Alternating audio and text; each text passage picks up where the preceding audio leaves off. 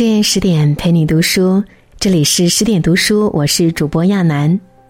今天为你分享的是莫泊桑，漂亮朋友，为什么有的人长得好看，却过不好这一生？如果你也喜欢今天的文章，欢迎拉到文末给我们点个再看。作为世界三大短篇小说家之一，莫泊桑的作品以真实、犀利却又细腻的风格独树一帜。在他为数不多的六部长篇小说中，代表作《漂亮朋友》一经出版即引起轰动，几个月内再版达三十余次。小说主人公杜洛华相貌英俊，却为人虚伪，不学无术，整日只幻想过上奢靡生活。最终，他在虚荣的路上越走越远，彻底迷失自我，走向极端。杜洛华的一生就如同莎士比亚所说：“爱好虚荣的人，用一件富丽的外衣遮掩着一件丑陋的内衣，看似风华迷丽，实则残破不堪。”人生的道路漫长且紧要，若是选错方向，终将为此付出痛苦一生的代价。错把无知当个性。杜洛华是巴黎城郊的一个市井小平民，他对生活有着远大的理想，却屡被现实所打败。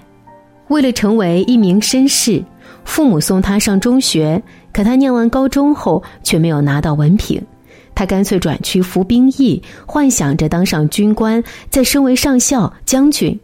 然而，还未干满五年，他又厌倦了军旅生活。但因为长着一副迷人外表，杜洛华在军营时就深受女人青睐。收税官的女儿为他放弃一切，同他私奔；公证人的妻子为他寻死觅活，差点投河自尽。他为此沾沾自喜，并想象着有一天在巴黎的街头上邂逅一段美妙艳遇，一跃成为上流阶层，自此飞黄腾达。他自恃貌美，便把他理所当然的作为获取利益的武器。从部队退役后，他来到了巴黎闯荡，开始对浪漫繁华的巴黎想入非非。然而，在巴黎半年，他只勉强混了个铁路办事处小职员，生活穷困潦倒，每日数着口袋里的碎钱度日。幸运的是，他遇到了老战友弗雷吉埃。此时的弗雷吉埃已是《法兰西生活报》的栏目主编。他见杜洛华可怜，便推荐他进入报社，使他成为了一名记者。进入报社工作后，杜洛华没有花心思提高文笔能力，反而和从前一样狡黠的把平步青云的希望寄托在女人身上，陆续又靠三个女人得到自己想要的金钱和地位。心理学家大卫·邓宁曾在著名的邓克效应中提出，平庸之人有一种虚幻的自我优越感，陷入单一认知里而不以为然。无知并不可怕，可怕的是你还把它当做个性。很多时候，阻碍我们前进步伐的不是无知本身，而是坚持愚昧，自以为是个人的利器。错把捷径当方向。在报社干了两个月后，杜洛华不甘于这种平庸的生活，他焦灼的想找到一个快速成功的捷径。比如一位能够寄托前程的女子，帮助他跻身上流社会。他第一个看上的是贵妇德马海勒夫人。德马海勒夫人是个寂寞的主妇，杜洛华趁机主动去亲近她，陪她聊天，言谈间全是赞美和仰慕之意。很快，德马海勒夫人就沦陷在他精心设计的情套里。得知他身无分文，德玛海勒夫人为他租了一套公寓，并想方设法资助他一贫如洗的生活。揣着兜里的钱，杜洛华终于神气十足地抬起头来。自此，他更加贪恋捷径带来的甜头，一步步地走向深渊。为了得到事业上的帮助，他又极力讨好和追求弗雷吉埃夫人马德莱娜。弗雷吉埃病逝后，他步步为营地引诱马德莱娜和他结婚，让马德莱娜的才华为他所用。从前，马德莱娜替丈夫弗雷吉埃代笔，如今她再成为杜洛华背后的笔杆子。同行们戏谑称呼他为“翻版弗雷吉埃”，他也不在乎，只在意自己扶摇直上的地位。拥有马德莱娜的才华，杜洛华果真平步青云，很快就成为了报社的栏目主编。然而，杜洛华并不满足于此。为了得到更大的利益，他再去勾引报社老板娘华尔特夫人。华尔特夫人为他神魂颠倒，从丈夫那偷听到商业机密，给他带来了一笔意外之财。杜洛华为了利益，终其一生都在攀附捷径，靠迷惑得到物质、金钱和地位。陈明在《奇葩说》中说过这样一句话。只要人生中有捷径，捷径很快就成了唯一的路。其实，最近的捷径往往是最坏的路。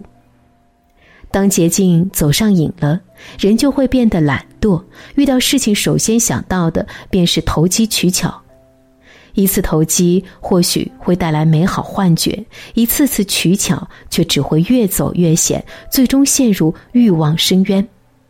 能踏踏实实办事，就别走捷径，一步一个台阶，才能最终到达金字塔顶端。错把欲望当坚持。彼时在名利场混出小名气的杜洛华，已经被物欲和浮华彻底蒙蔽双眼。他一步步往上爬升，但内心的虚荣却永远得不到满足。先是华尔特夫人为他带来商业机密，让他得以狠赚七万法郎意外之财。杜洛华乐得半夜睡着都能笑醒，不断畅想要如何花这笔钱。不久后，妻子马德莱娜的好友沃德莱克病逝，他把百万遗产全部赠予了马德莱娜。杜洛华对妻子极度的发狂，想尽办法从他那榨取了五十万法郎。杜洛华得意忘形，自以为非常富有。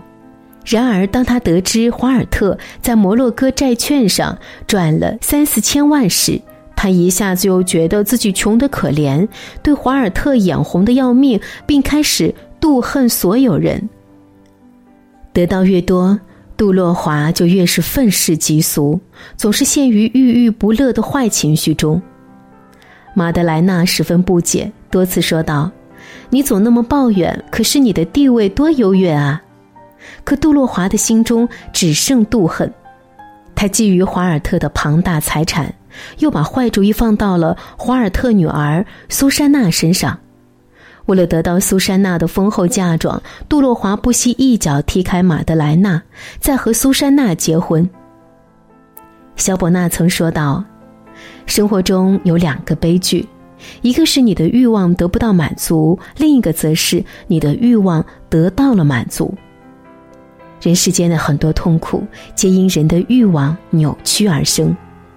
倾其所有买一个名牌包包，满足了当下虚荣，却陷入更大的生活困境。想要过上光鲜亮丽的生活，却只有变着法儿去包装朋友圈。很多时候。我们以为欲望就是理想的生活，无休止的追逐却只带来了空洞和困苦。错误的追求与坚持，便是一个人痛苦的来源。杜若华的一生写尽了虚伪与无能，费尽心机敛财，最终却在欲望中沉沦，在虚荣中迷失。他以为美貌能使他走上人生巅峰。殊不知，沉溺于虚荣的人，早晚必将挣扎与诋毁。祸莫大于不知足，救莫大于欲得。最大的祸害莫过于不满足，最大的过失莫过于贪得无厌。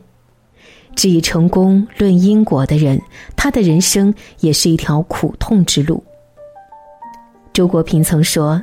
一个人倘若只有外在生活，没有内心生活，他最多只是活得热闹或忙碌罢了，绝不可能活得充实。